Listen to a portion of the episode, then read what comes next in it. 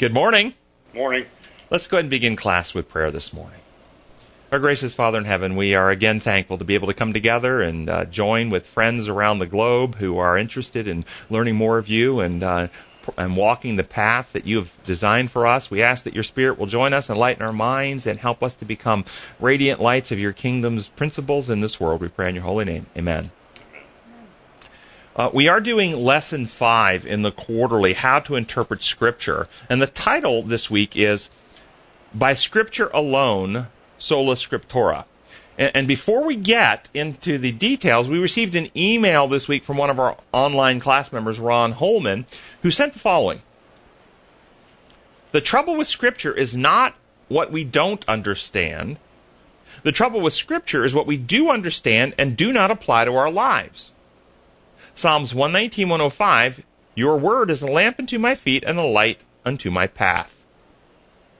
He goes on to say, A lamp gives us just enough light to safely take a few steps at a time. A lamp does not light up the entire length of the path if we stand still. If we want to have light for our journey, we must step forward into the light. We cannot expect God to give us more light if we do not follow the light He has already given us. This is very well said. Well said.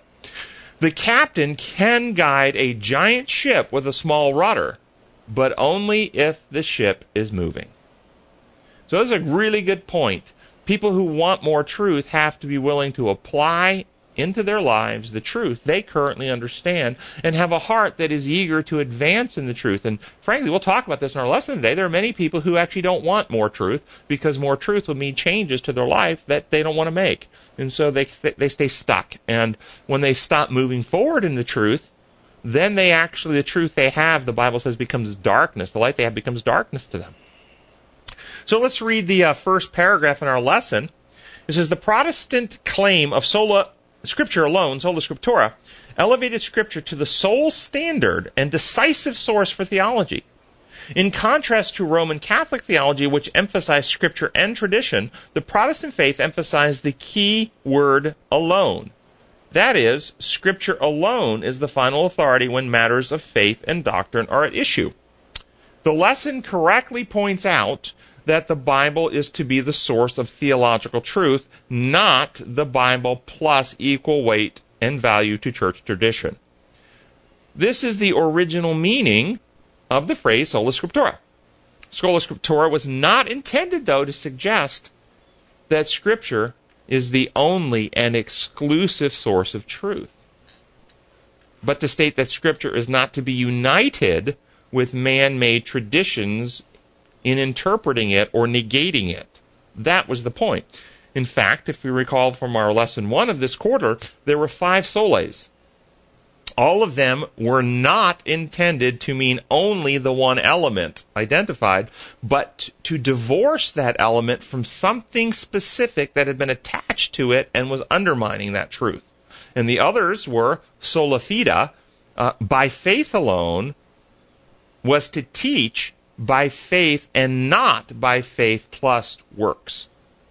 Sola gratia, by grace alone, was to teach by grace and not by grace plus human works. Sola Christus, uh, solus Christus or sola Christo, by Christ or through Christ alone, uh, by Christ alone, not by Christ plus the sacraments of the church. And Soli Deo Gloria, glory to God alone, was to teach glory goes to God, not glory to God plus glory to the church. So we see that faith alone did not mean faith without grace. Grace alone did not mean grace without Christ. And so this idea that that um, sola scriptura means scripture all by itself without anything else is not actually what the term means. It simply means that scripture divorced from church traditions. That's simply what it means. Our doctors must come from the scripture and be consistent with scripture, not from church councils or papal rulings. The idea that scripture is to be used all by itself without nature and without experience giving insight and understanding to the scripture is a tradition. This interpretation of Scripture all alone is a tradition that many Protestants have developed that was not in its original meaning that we must reject. And so it's very interesting. They say we shouldn't merge sola scriptura or scripture with tradition, and they create an entire doctrine based solely on their traditional interpretation of what it means, and then reject the true application of what it means. Second paragraph reads in the it was the Bible that gave the decisive force and authority to the Protestant Reformation in its revolt against Rome and the errors it had been teaching for centuries. Over against an allegorical interpretation of scripture where many different meanings were read into the Bible biblical text, the Protestant Reformation emphasized the importance of a grammatical historical interpretation of the Bible which took seriously the grammar and literary meaning of the Bible text. So I want to go over the different different uh, rules of exegesis or determining what a text means.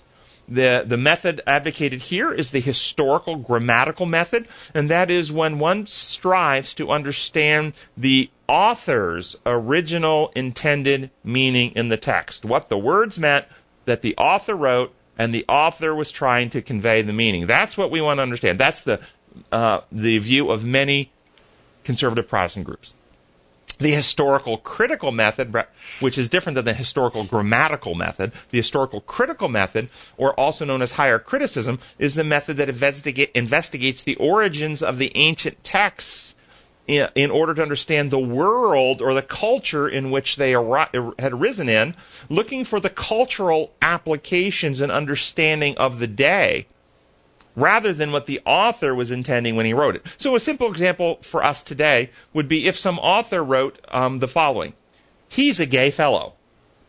The historical grammatical method would seek to understand what the author meant by those words. Did the author mean that this was a happy person, or did the author mean that this was a homosexual person? The historical critical method, though, would not seek to under, under determine what the author meant, would, would simply say, well, in the culture of our day, gay means um, homosexual, so that's what we understand it to mean. They take the cultural, um, the primary cultural um, use of the word as the way they understand the meaning. And then the third way is revealed exegesis. And this posits that the Holy Spirit inspired the authors of the Bible to write things beyond the Bible writer's own understanding.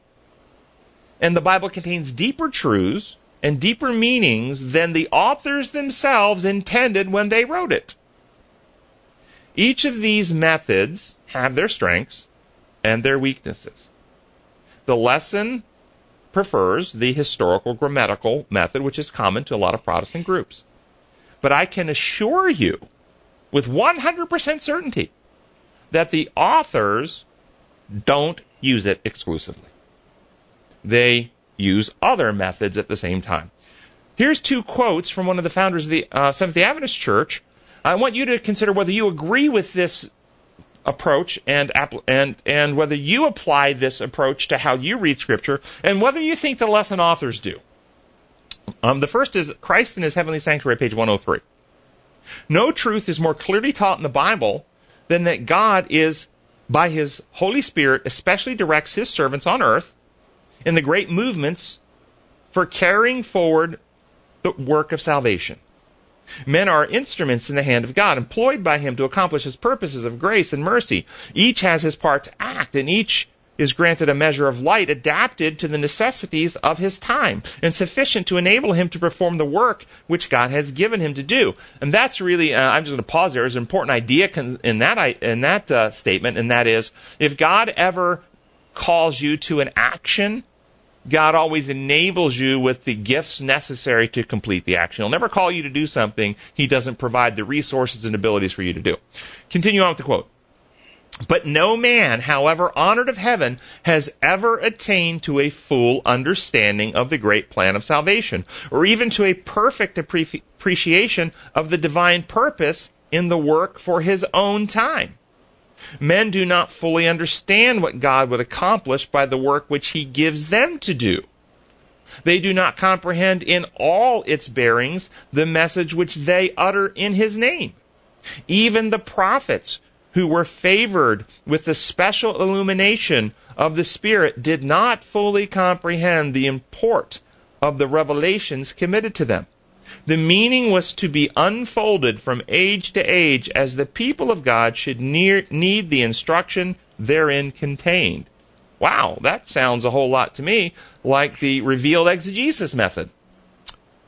And then from the book Desire of Ages, 494, Often as Jesus presented the Old Testament scriptures and showed their application to himself and his work of atonement, the disciples had been awakened by his Spirit and lifted into a heavenly atmosphere. Of the spiritual truths spoken by the prophets, th- the disciples had a clearer understanding than had the original authors themselves. So, do we believe that all of these methods do we agree with these ideas? Do you use the ideas just described in these quotations? Does history and evidence support them to be true? That over the course of time, more and more truth has been derived from Scripture than the people at the time even understood? Consider the book of Daniel, who was given a specific instruction that the book should be sealed to the end of time. He didn't understand. He asked for it, didn't get insights into everything. Consider any field of study science, medicine, mathematics, automotive technology. Isn't it true that as truths are understood by one generation and taught to the next generation, that with each generation, more truths are added to the truths currently understood. In other words, truth unfolds. Isn't it true in any field of study? Wouldn't that be true for biblical knowledge as well? If we use strictly the historical grammatical method then we cannot gain more from Scripture than the original authors understood and intended when they wrote it. It would severely limit our understanding, our capacity for growth, the agency of the Holy Spirit who inspired both the prophets and enlightens those of us who study Scripture. So I think, my view, all methods have their value and, when used correctly, can be used together, integrated. But the biggest problem I have with any of these methods is it doesn't address the assumptions a person has when they come to the scripture. And the critical assumption that clouds the interpretation of scripture is when people come believing that God's law functions like human law, system of rules, without consequence other than the ruling authority polices breaches in the rule, and the ruling authority punishes rule breakers. When you come to the Bible with that presupposition, then it doesn't matter what method you use, you artificially bring in a distortion of God's character, a distortion of God's government, a distortion of God's method, and ultimately make God out to look like Satan in character. And that's the biggest corruption.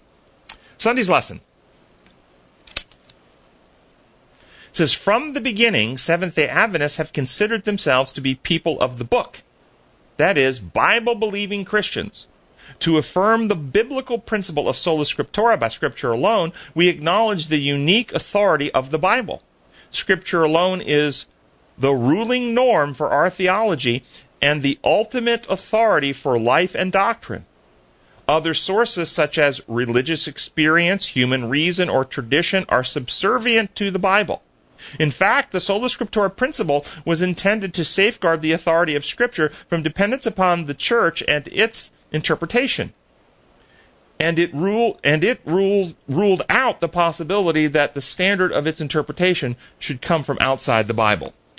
So I want to affirm the Seventh day Adventist Church its official position and method used to form church doctrine is it must be found in Scripture.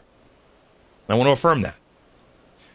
The Seventh day Adventist Church believes that the Bible teaches the Holy Spirit gives spiritual gifts to people, and that one of those gifts is the gift of prophecy, and that one of the founding members of the Adventist Church, Ellen White, received the gift of prophecy, in which she had special revelations, visions, dreams, and was visited and spoken to by angels. This is a similar claim to Joseph Smith, the founder of the Mormon Church, who also claimed to have special revelation, been visited and spoken to by angels, particularly the angel Moroni.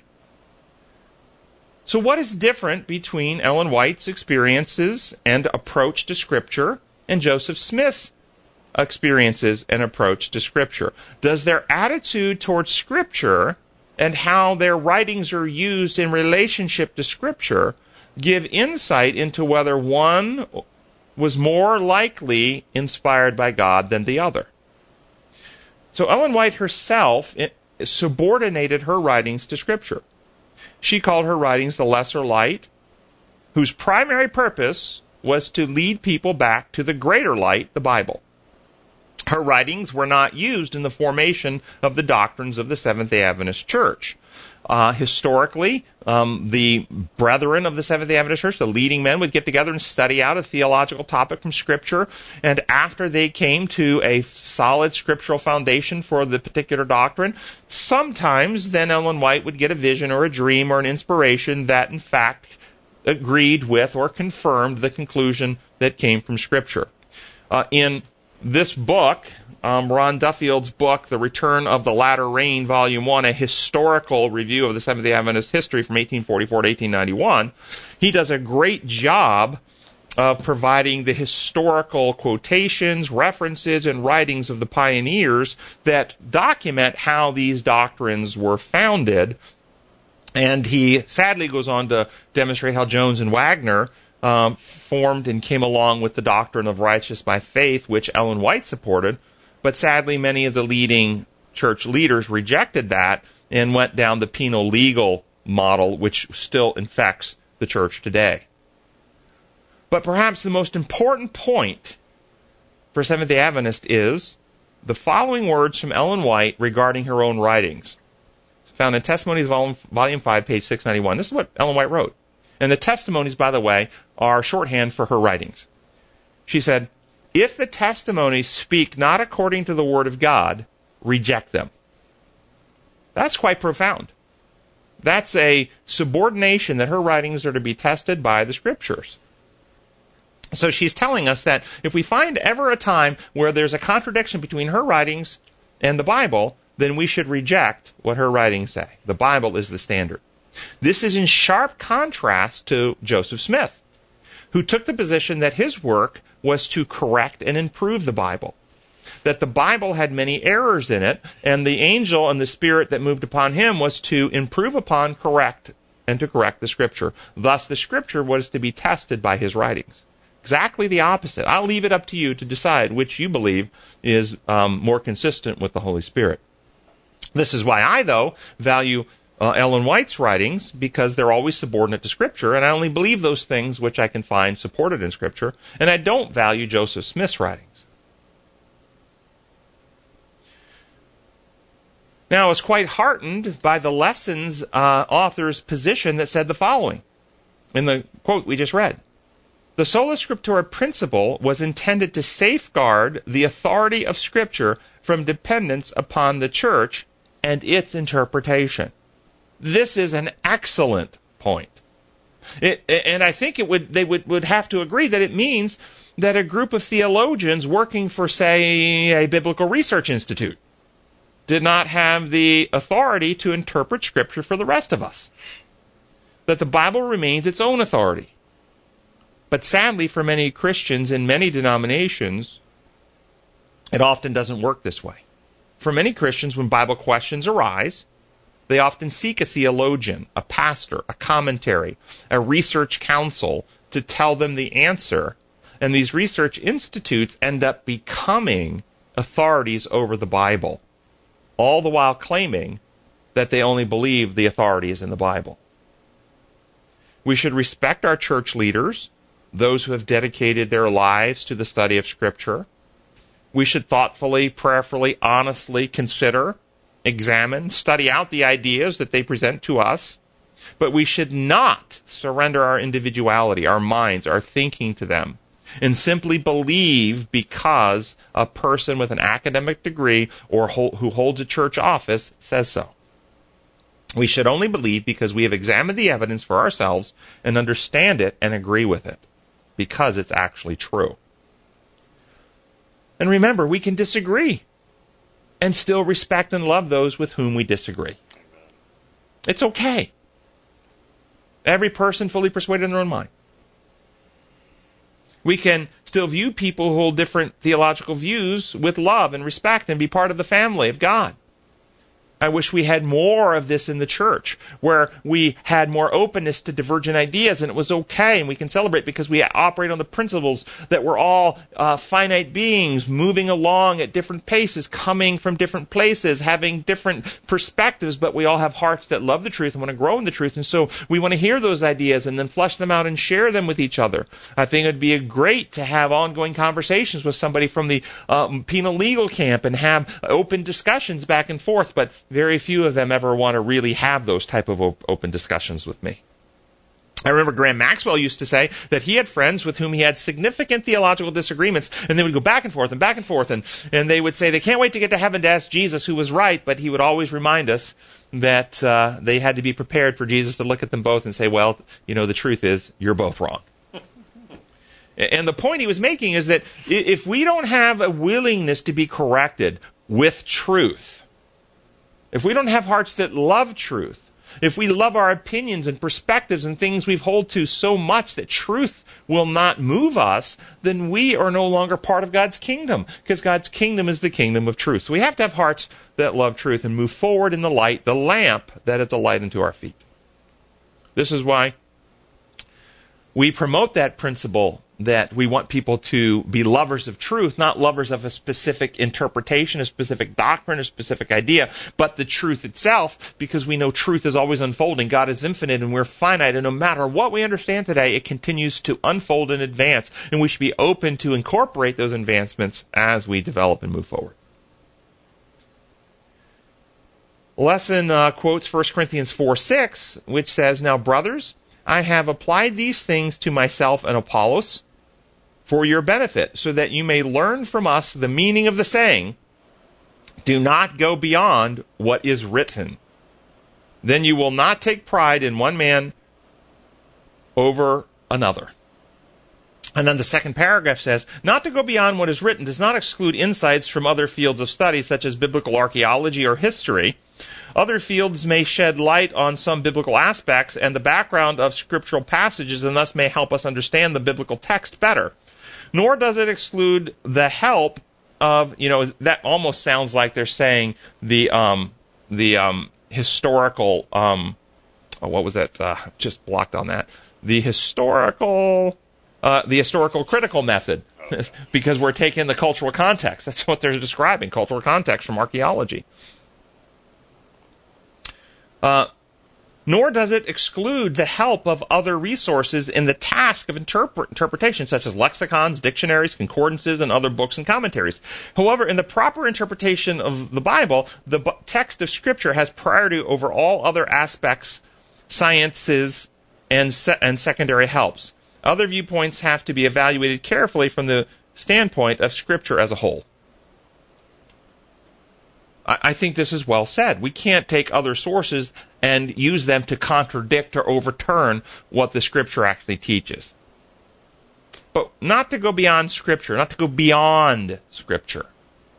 What does that mean? See, eh, does it mean only eh, eh, contradicting scripture? does it mean adding things that are not necessarily contradictions? I think we would all agree we should never incorporate things that contradict Scripture. But does not go beyond Scripture mean that we can't add things to our experience that are not even in Scripture as long as they're not contradictory to Scripture. Is that okay or is that not okay? Some would interpret this very literally. You can't add to Scripture. You, it's not the right. You can't add anything. If it's not in Scripture, you can't do it. I'm not convinced that's what it means. I think it means that we don't contradict the scripture, we uh, going beyond scripture, perfectly fine to advance beyond as long as it doesn't contradict. Well, let me ask you some questions, see if you agree or disagree. Does scripture teach that we should form denominations and have property and buildings built for church services owned by a corporate organization? Does the scripture teach that we are to build corporate healthcare systems owned by the corporate church? Does the scripture teach that we are to use printing presses and electronic media in transcribing, printing, and distributing the Bible and other resources? Do we find structured church services with an opening prayer, opening song, passing the offering plate through the pews, special music, sermon, closing prayer in a church building led from the front by a paid entertainer? by a paid staff? Do we find that in Scripture? Do we find the practice of soliciting donations from unbelievers to support the church or the gospel ministry in the Bible? Some might call that ingathering. Do we find veganism in the post flood world taught in the Bible? Do we find total abstinence from alcohol for all human beings taught in the Bible? Does the scriptures teach whether we should or should not use digital devices on Sabbath or in worship services? You know, there are some very conservative Jewish people that will not use digital devices on Sabbath because it sparks. And if it sparks using electricity, it starts a fire, and they can't start fires on Sabbath. So that question did not come out of randomness. It's a question. Do we go beyond Scripture by using digital devices? My point is that as long as it doesn't contradict the Bible, we may continue to grow and advance in living out the Bible principles in ways the Bible never described. This is the difference between levels 1 through 4 moral development and levels 5 through 7. The first four levels are rules oriented, obey or be punished. The higher levels are love and principles oriented. Do what's right because it's actually right. No there is no rule to love. And thus the specifics in how we do things can change as long as the principles then what we're accomplishing remain in harmony with God's design we see the ser- very same fracturing or division, maybe put that way, division of maturity, the rules, one through four level versus the principles, the mature level, in our country right now dealing with the coronavirus. The point of all the interventions that have been brought to our attention by our governments is to stop the spread of the illness and prevent death. That's the point. With this in mind, some guidelines have been put in place to achieve the goal, such as no gathering of more than 10 people, washing hands regularly, don't touch your face, wear masks, especially if you're at risk, either at risk of spreading or risk of, of, uh, of, uh, of get, not just getting, but of having a bad outcome. Quarantine if you're sick or exposed to someone who's been sick, uh, no longer shaking hands or hugging and uh, touching in public people that uh, that are strangers and not very close in your intimate home. But some have approached this by making the guidelines into rules. It is no longer about avoiding the contact and spreading the disease. Now it's about enforcing rules. The rules have to be enforced. So a father who was in a park with his daughter throwing a ball and no one for hundreds of yards are around them gets handcuffed and put in a police car. Meaning the police had to come and make physical contact with him, breaking the principle, potentially exposing him or exposing themselves if he happened to have it, in order to enforce a rule.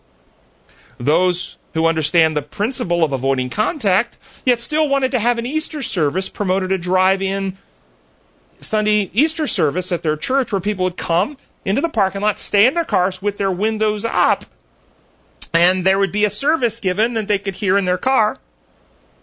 But those who like rules, some government officials, however, sent the police in and went from car to car giving citations to the people. What does this mean? That the police going from car to car to enforce a rule are actually breaking the principles of quarantine and separation and maybe the very vectors that will carry a virus through the entire group who would not have been affected otherwise they otherwise this is where rule keeping without understanding principles leads to harm and injury.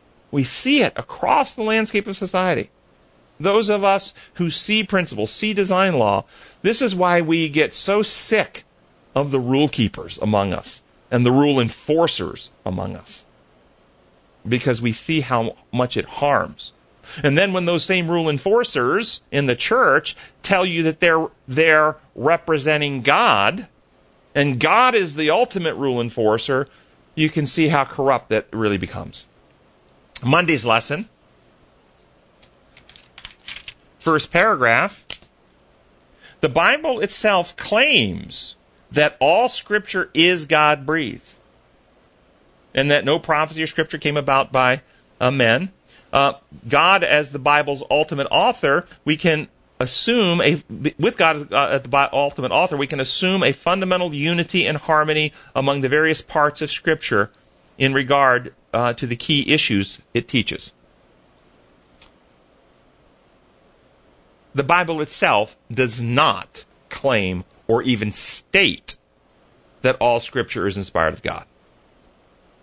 What the Bible actually says is that all Scripture, which is inspired by God, is useful for teaching, correcting, and training, and correct and, and, so, and rebuking, and so forth. It's useful if it's inspired by God. But it doesn't say all scriptures inspired by God. There are many scriptures that are not inspired by God. The Apocrypha, Pseudepigrapha, Book of Mormon, Quran, as far as I'm concerned, I don't see these as being inspired by God, but they're scriptures. So this statement by the lesson authors is a good example of why we are not to submit our thinking to other human beings. Because they make mistakes. Honest mistakes. Not maliciousness. Not seeking to deceive. Good hearted but they make mistakes. And if they make mistakes on something this basic, straightforward, and simple, how can we just surrender our thinking to their conclusions on more complex ideas? So we don't surrender our thinking, but we respect them for their hard work, their motives. We consider what they have to say, but we take the position that Paul wrote in Romans 14 every person be fully persuaded in their own mind. And this is what I say repeatedly about our class. I'm not here to tell any of you what to think. Come and Reason doesn't exist to indoctrinate you into a certain way of thinking. We have a ministry to present ideas, concepts to stimulate you, to motivate you to exercise your own God given reasoning capacities, to, uh, because this is within harmony of the law of exertion. And the only way you get to mature and develop and grow is for you to think, reason, weigh the evidences for yourself, and come to your own conclusions. We don't want a bunch of people who simply memorizes a bunch of answers. We want a bunch of people who have understood how reality works so you can reason through the problems and come to the right answers. So while I do not believe the authors know all the answers, for none of us know all the answers, I find value in hearing how other people understand things and get and and and evaluating their insights, examining them for myself in light of God's word. So I would not want to way, do away with the study guide um, as a resource because it's a very good tool to stimulate us to think. And you see how, how we use this. We've been using this for years. It's a very good tool to stimulate our thinking and let us examine things for ourselves. So I really appreciate it. Yes, we can assume in the last part of the paragraph a, that the uh, a fundamental unity in Scripture. And if we assume that, though, why don't we have a fundamental unity in Christianity? if there's a fundamental unity in, in the scripture because of the imperial law lie and then the, and, and no requirement for our understanding of scriptures to harmonize with reality and God's design laws. Second paragraph states Without the unity of the Bible, the church would have no means to distinguish truth from error and to repudiate heresy. Think about that for a minute. Without the unity of the Bible, the church would have no means to distinguish truth from error and repudiate heresy. Believing the Bible to be inspired by the Holy Spirit, such that it communicates consistent, non contradictory truth, is an important concept to understand so that we can and do use, utilize Scripture to help clarify truth and expose error. No question about it. It's a sword of truth. The the, the word, a two edged sword, exposing and dividing. So yeah, definitely used that way. Definitely. However, this does not mean that we can only differentiate truth and error from the Scripture. In fact, to truly differentiate truth from error, Scripture must not only be compared with Scripture, but science and how life actually works, experiences. If we fail to do this, then you, and use only Scripture, we introduce all kinds of false ideas, and this is what has led to so many divisions within Christianity. I've just made a claim that Scripture is not the only means to differentiate truth from error. I just made a claim. Is there evidence to support my claim? You should ask that question. Don't believe it because I said, Where's the evidence? Show it. Well, Jesus, when dealing with uh, theologians in his time, would sometimes use Scripture to expose error and their hypocrisy. But if we look at how Jesus dealt with people, was quoting Scripture his only method of revealing truth and exposing error? Well, consider the following parables. The parable of the landowner. Did that expose truth? The Good Samaritan. The speck in your eye versus the log in your eye. The new cloth on old garments. The sower. The wheat and the tares.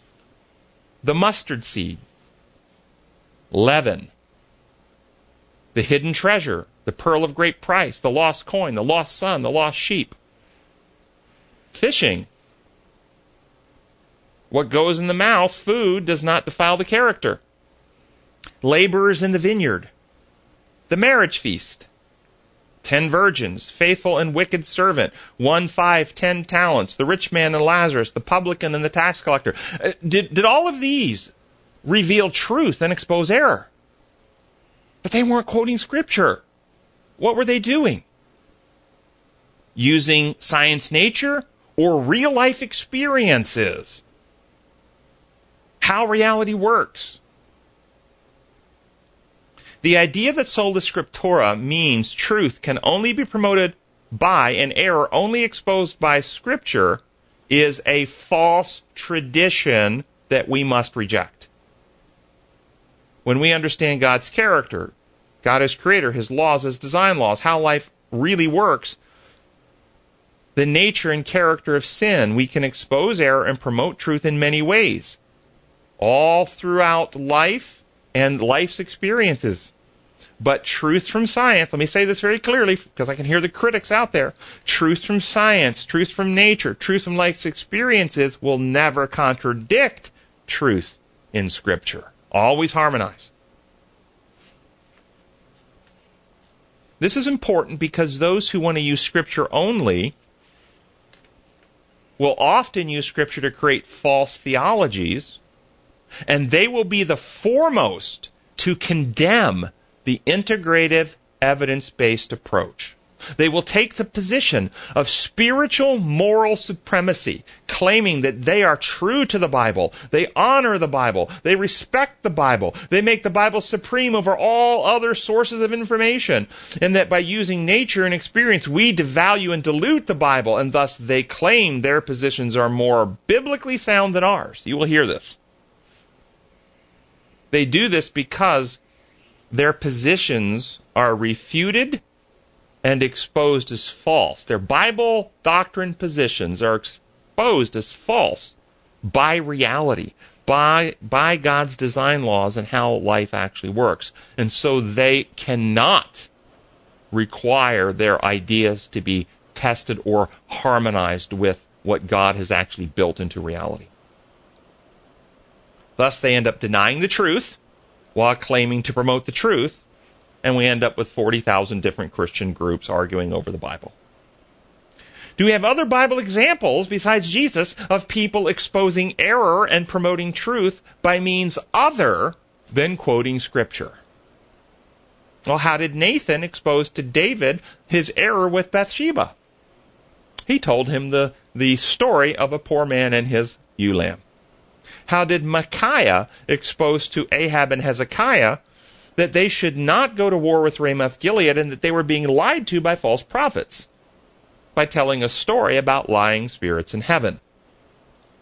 So even in the Bible, we have many examples of errors being exposed by means other than the messenger from God quoting Scripture. In the last paragraph, the lesson points out a very, very good point. Again, many good things in the lesson. That the entire Bible must be taken together. All the various parts of Scripture must harmonize with itself. When we allow Scripture to be divided, when we delete some, a take piece here and a piece there, and don't use it all, then we end up with erroneous ideas. It's only when we harmonize it all that we really have the, and then harmonize with those other two threads that we really stand confidently on truth. And the lesson asks us, though, what do we do when one verse of the Bible seems to contradict another verse of the Bible? And I thought this might be a fun place to take the story of Micaiah in 1 Kings 22, read a little section of it, and compare it to another scripture, and say, what do you do with this? And so this is 1 Kings 22, uh, starting in verse 19. And the setting is Ahab is trying to get, uh, who is the king of Israel, is trying to get Hezekiah, who's the king of Judah, to join him in a war against Ramoth Gilead. And Hezekiah says to Ahab, um, "Don't we have a prophet?" And Ahab says, "Oh yeah, we've had, uh, I think, 200 prophets already tell us we're going to win. Um, these are prophets of Baal." And Hezekiah says, "Well, no, we have a prophet of the Lord." And Ahab says, "Oh, I hate the prophets of the Lord. They never say anything good about me." But they go ahead and call Micaiah anyway, who's a prophet of the Lord. And this is uh, what Micaiah says. Micaiah continued. Therefore, hear the word of the Lord. I saw the Lord sitting on his throne, and all the host of heaven standing around him on his right and on his left. And the Lord said, Who will entice Ahab into attacking Ramoth Gilead and going to his death there? One suggested this and another that. Finally, a spirit came forward, stood before the Lord, and said, I will entice him. By what means? the Lord asks. I will go out and be a lying spirit in the mouth of all his prophets, he said. You will succeed in enticing him, says the Lord. Go and do it. So now the Lord has put a lying spirit in the mouths of all these prophets of yours. The Lord has decreed disaster for you. That's 1 Kings 22. Yet James tells us, when tempted, no one should say God tempts, because God, uh, God has tempted me, for God cannot be tempted by evil, nor does he tempt anyone. Does God lie or deceive? Do we accept 1 Kings 22 as inspired by God? Inspired by the Holy Spirit? Do we take it literally? The, God, the Bible said it. I believe it. That all, that's all there is to it. Or do we understand this passage through the lens of what the rest of the Bible teaches about God and through the design law lens of God? We should ask questions like Does God actually lie? Or is Satan the father of lies? When we know God doesn't lie. So then this must mean something else than its literal sound to it. Well, what does it mean? That God is sending a message to Ahab, a man who worships Baal. What happens in the mind of people who worship false gods? What happens to their minds? This, to answer this question, requires an understanding of design law. You see, those who accept the imperial law view, when you worship a false god, you've broken a rule, you've gotten in legal trouble, you've got demerit in, in your book of, of, heaven, and God will ultimately have to punish you for breaking the law and not obeying and worshiping the right God. And unless you uh, repent and ask for forgiveness, that demerit remains in your record book, and in the judgment, you're in trouble. That's levels one through four. But to actually answer the question requires a higher understanding of reality. That when we worship false gods, as the Old and New Testament tells us, our minds become darkened, our minds become depraved, our minds become futile. Our thinking does not advance, it darkens. Does a person who worships false gods grow in God's wisdom? Do their mind, or, or, or no, their minds become darkened. So will Ahab, a worshiper of Baal, be responsive to clear heavenly light? Will he understand heavenly truth, or will the wisdom of heaven be foolishness to a worshiper of Baal? What would a Baal worshiper believe to be true about the gods? That the true gods are the most powerful gods. Ahab worshipped a dictator god, a being who imposes his will and makes things happen. Even though Baal's mind is darkened, even though Baal is believing lies about God, excuse me, even though Ahab's mind is darkened, even though Ahab is worshiping Baal and believing lies about God, does our God of love, uh, our God of love, still want to reach Baal? Uh, still want to reach Ahab? Does he want to free Ahab from the lies about Baal? Do, does he want Ahab to die, or does he want Ahab to repent and be saved? So, what type of message would God then send to Ahab if God wants to save him? It would be a message to lead him. Would it be a message to lead him to his death, or a message to lead him away from death? So if Ahab follows the message that Micaiah gave him, does he go to war or does he not go to war? He does not go to war. So this story reveals that God, in grace, steps down and assumes the role of causing the lies and sending the Spirit in order to inform Ahab that the prophets he'd been listening to were lying to him and that going to war would result in his death. This is not about how things truly happen in heaven but a message of mercy communicated in the only way the listener could comprehend that he had been lied to. All in order to give him an opportunity for salvation. Yes. Wait. Now we have now we have harmony. God is shining light into Ahab's mind, but Ahab still doesn't like it. This is how we harmonize scripture. Yes. Um, I have three comments Okay. and a, maybe a question. Linda Ojala says hi. She says Satan used scripture to try to tempt Jesus in the wilderness. I think we talked about that before. Um, and this person said, How could the SDA organization survive without this type of integrated evidence based approach? Like, how does it survive at all without what you're describing? Being able to harmonize the three. Okay. And I'm not going to speak to organizational politics and processes. We're, we're speaking of theological truths. All right, one more. Okay, this is from Maria. People ask, why doesn't God just say what he means? Why does he seem so cryptic? For instance, God pouring out his wrath when it's not what he really means.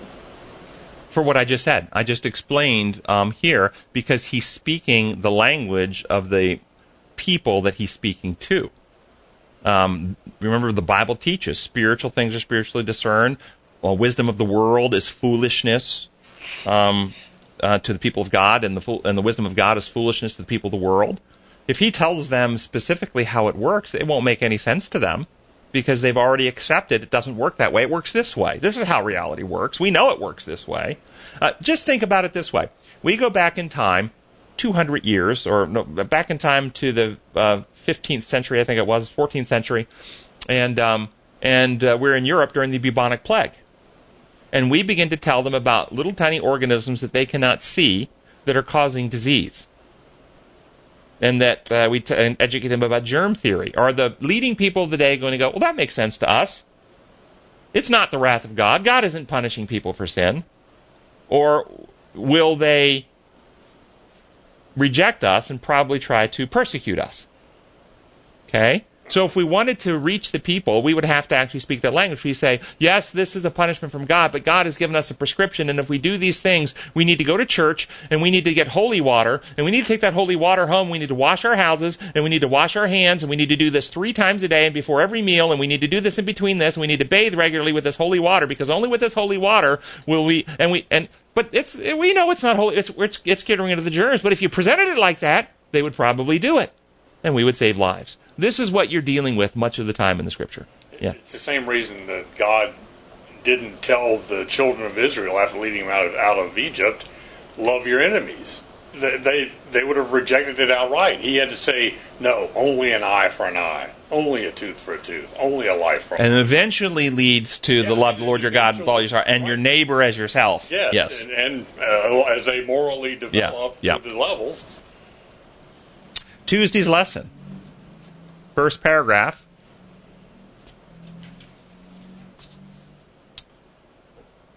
The biblical testimony is unambiguous. The Bible is sufficiently clear in what it teaches. The Bible is also the Bible is so clear that it can be understood by children and by adults alike, especially in its most basic teachings. And yet, there are endless opportunities for our knowledge and understanding to grow deeper. We do not need ecclesiastical magisteriums to provide the biblical meaning for us and it assumes the priesthood of believers. I think this again is a really, really great point. It's exactly right. We do not need to surrender our theological conclusions. And I will tell you, in many church organizations, including the Seventh day Adventist organization, while they articulate this Bible principle I just read, here it's printed, they do, often don't practice it. I've personally experienced um, various church leaders not thinking, not reading, not examining things that we teach for ourselves, but sh- shoveling it off to a the- theologian at some institute, asking them to evaluate it and render a ruling, and then they just go with the ruling without ever evaluating it for themselves. So that type of practice of, of allowing some external theological organization or ruling body to make a theological ruling for you is not biblical. Uh, we are to be like the Bereans who study the things out for themselves, and every person be fully persuaded in their own mind. I'm going to uh, move on to Wednesday's lesson. Second paragraph. The beauty of letting Scripture interpret Scripture is that it also sheds further light on its own meaning. In doing so, we do not indiscriminately string together various passages to prove our opinion. Instead, we carefully take into consideration the context of each passage. Besides the immediate context before and after uh, a passage under investigation, we should take into consideration the context of the of the uh, book in which it is found, and furthermore, the context of all of Scripture. I think again, this is well said. I love this because it's exactly right. We should understand the grand central theme, and and then they quote from the book Education, page 190. The Bible is its own expositor. Scripture is to be compared with Scripture. The student should learn to view the Word as a whole, to see the relation of its parts. He should gain the knowledge of its grand central theme of God's original purpose for the world, of the rise of the great controversy, and of the work of redemption. This is exactly right. Learning to see the grand central theme in Scripture which is the controversy over God's character, methods, and government, which sees God in his true setting as creator and builder of reality, which understands God's laws as design laws, and sees the enemy as the liar who tries to break the circle of love and trust by getting us to believe lies. And those primary lies are about God's laws not being design laws, but simply being rules, which then makes us view God as the enforcer of rules whom we need to be protected from, and that the pain and suffering comes out from God rather than pain and suffering coming out from from breaking the laws and from sin itself. And this is the core. And when we see that, then we see the original purpose of the creation of earth, which was the crowning work of creation to build a creation that would, um, in many ways, function as a microcosm of the universe with a, with a, um, uh, intelligence that had capacity for procreation and unity to create beings in their image and to have dominion to govern other beings and the whole ecosystem designed on the law of love and everything living to give to others and to receive in love from others. It was a beautiful, un- incredible creation that God built and thus Satan targeted Adam and Eve to efface or to remove God's design of love from their hearts and minds and to replace it with fear and selfishness and rules oriented and authoritarian authoritarianism and dictatorship practices which is exactly what happens. And so Jesus says all the governments of the world now, they don't represent my kingdom because they represent, they, they operate on a different set of laws. They operate on rules. My kingdom operates on the uh, principles upon which reality operate, ultimately the law of love.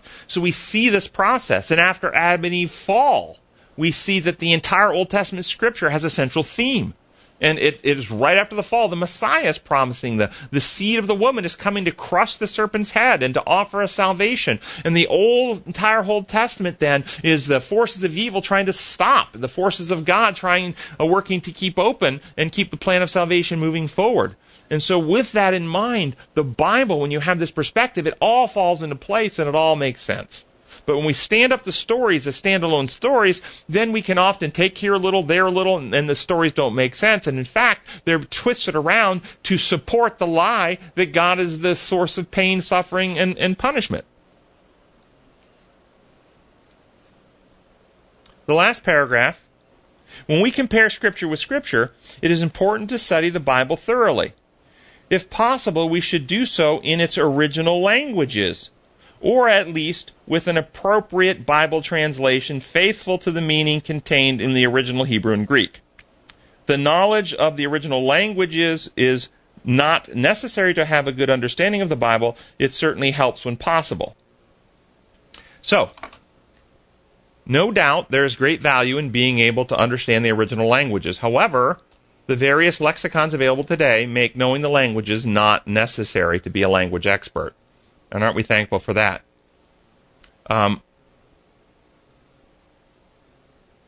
there are and there are actually even problems even if you do know the languages there are still problems the further back one goes in antiquity the less the today's language experts really understand the language that's why even if you go to the lexicons uh, for hebrew in many places in the lexicons they'll say things like hebrew unclear hebrew unknown but yet those passages still get translated, meaning that the translators are basically using their best educated guesses because they don't actually know what the words mean.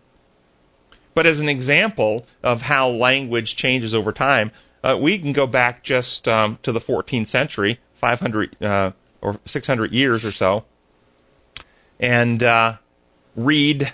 I will try. I will try, and you can laugh at me, to read from Luke 8, 1 and 2 from Wycliffe's original English Bible with Middle English. And then I will read the translation in today's English. But this is um, the best I can possibly do, okay, of the Middle English of, uh, of Wycliffe. Uh, this is Luke 8, 1 and 2.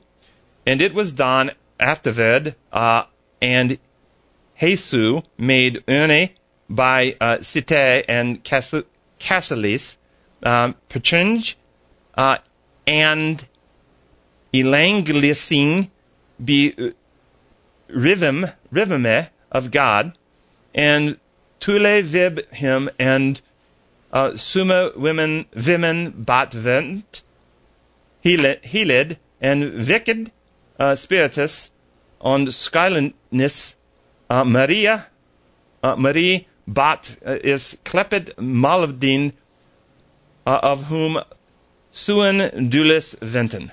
Amen. That was English. Did it sound English to you? That was Middle English. This is why if we went back in time, we really couldn't communicate with people in England. This is that same passage in today's English, um, translated from the Wycliffe Bible. And it came to pass afterward that Jesus went through every city and village uh, preaching and showing the kingdom of God. And the twelve were with him, and certain women which had been healed of wicked spirits and sickness, Mary called Magdalene, out of whom went seven devils. I'm just pointing out, just going back 600 years to Middle English, we don't have clarity today of what those words meant. Going back 3,000 years to Hebrew, the Hebrew today is not really um, always well understood. And then the most important thing, in my view, in uh, proper Bible understanding and translation, is not the languages, but understanding the character of God, His design laws, and the great controversy. If you hold the, a degree in the languages, but you don't understand the great controversy, you believe God uh, is the rule giver uh, like human laws, and therefore justice requires he punish, you will misunderstand, even though you understand the right words. I thought we would maybe be a little bit fun to um, read a couple of passages from Scripture uh, from a couple of different versions, showing how the versions will take the same Greek words in the New Testament, and then we'll do one from the Psalms. We'll do one from the New Testament, one from the Psalms, uh, and uh, show show how they come across different. So we're going to do Romans three twenty one through twenty six from the NIV, from the Good News, and then from the Remedy, and then we'll do one of the Psalms. This is uh, the NIV.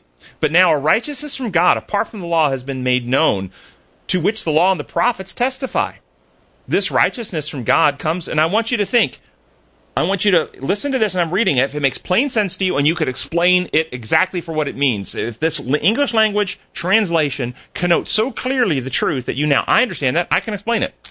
So let's, let's, let's keep going here. Um, has been made, which, um, to which the law and the prophets testify. This righteousness from God comes through faith in Jesus Christ to all who believe. There is no difference, for all have sinned and fall short of the glory of God and are justified freely by his grace through the redemption that came by Jesus Christ. God presented him as a sacrifice of atonement through faith in his blood. He did this to demonstrate his justice, because it in his forbearance, he has left the sins committed beforehand unpunished. He did this to demonstrate his justice at the present time, so, so, as, to, so as to be just and the one who justifies those who have faith in Jesus. That's the NIV. Listen to the good news. Same passage, same Greek uh, tra- used as the translation. Listen to this. And same question. Can you explain what that meant? How would you explain what that meant? Listen to this. But now God's way of putting people right with himself has been revealed.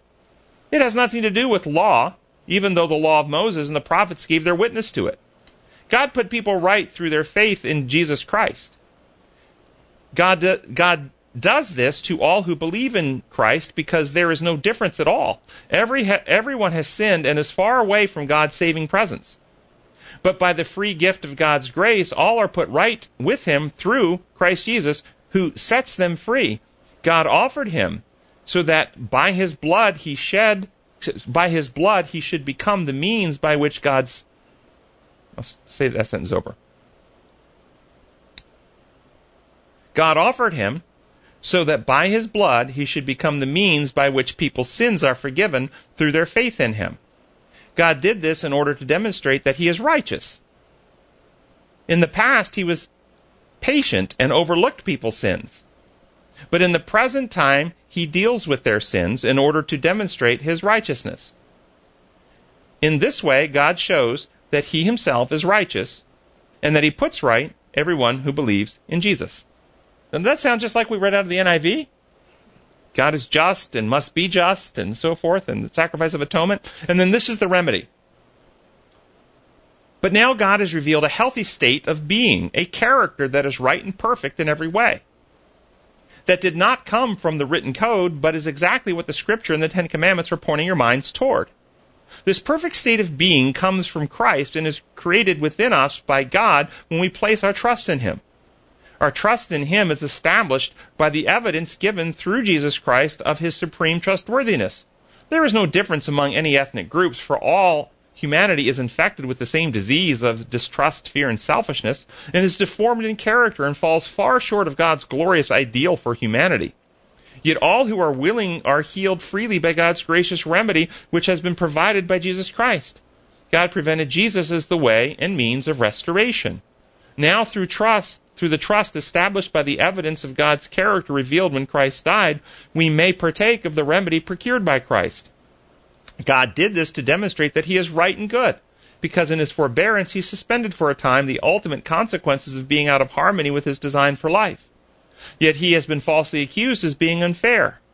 He did it to demonstrate at the present time how right and good He is, so that He would be seen as being right when He heals those who trust in Jesus. And then we'll do uh, a quick one out of uh, Psalms. This is Psalms 32, uh, 3 and 4. Uh, this is the Good News Bible. When I did not confess my sins, I was worn out from crying all day long. Day and night you punished me, Lord. My strength was completely drained as moisture is dried up by the summer heat. And then the King James Version. When I kept silence, my bones waxed old. Through my roaring all the day long. For day and night thy hand was heavy upon me. My moisture is turned into drought of summer, into the drought of summer. And then the remedy. When I held on to my guilt and shame, refusing to talk to God, I stressed myself and my body decayed because every day I screamed no, denying the truth. But day and night your healing hand pressed firmly upon me. My resistance evaporated like water in the summer heat. And then we're going to close with Thursday's lesson.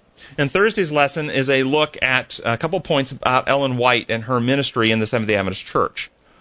Some have struggled with the idea did she have the gift of prophecy? Did she not have the gift of prophecy? And they get all hung up on was she a prophet? Was she not a prophet? And uh, oh, I'm not going to believe that because you claim she's a prophet. It's a completely simple solution. Some, and it's and it's cleared up with some very simple questions. By the way, some who want to insist she's a prophet, they want to do it because they don't want to think for themselves, and they want the teacher. It's like, te- uh, the teacher said they want some external, external authority they can look to, get a quote, and have the answer. They don't want to actually understand why it's the answer. They just want someone to give them the answer. So they like Ellen White being a prophet, so they can go to the writings and find an answer, rather than understanding the answer for themselves. And uh, but that being said, it's very simple to clear this up with anybody who has concerns. You simply ask questions. Is are, according to Scripture, are spiritual things spiritually discerned? Which means that we sinful human beings cannot understand the things of God without the Holy Spirit enlightening our mind. So, to the degree any human being speaks the truth about God, it is only possible for them to do so by the enlightenment and the work of the Holy Spirit in their hearts and minds. Whether it's Billy Graham, Martin Luther, or Ellen White. All such writings, including, and we've already read about it, including Ellen White herself, must be compared to Scripture, and we only value them once they're confirmed to speak truth. So the question is not whether she was gifted, that's irrelevant. The relevant question is does what she wrote harmonize with Scripture? So, thus, her writings have value to the degree they speak truth, not because she wrote them. And this is where many people, again, levels one through four, well, Ellen White said it, therefore it's true. No, wrong. Ellen White wrote it. Go check Scripture. Is it true? Why is it true? Now you can value it because it's true. Second point that has caused some confusion regarding Ellen White came up a few decades ago when scholars discovered that within her writings there are texts that were copied from other sources. This led to the allegation of plagiarism, and this caused a lot of confusion. Well, if she plagiarized, then how could it be inspired? And we can't trust anything she's written. Very again, simple. So simple.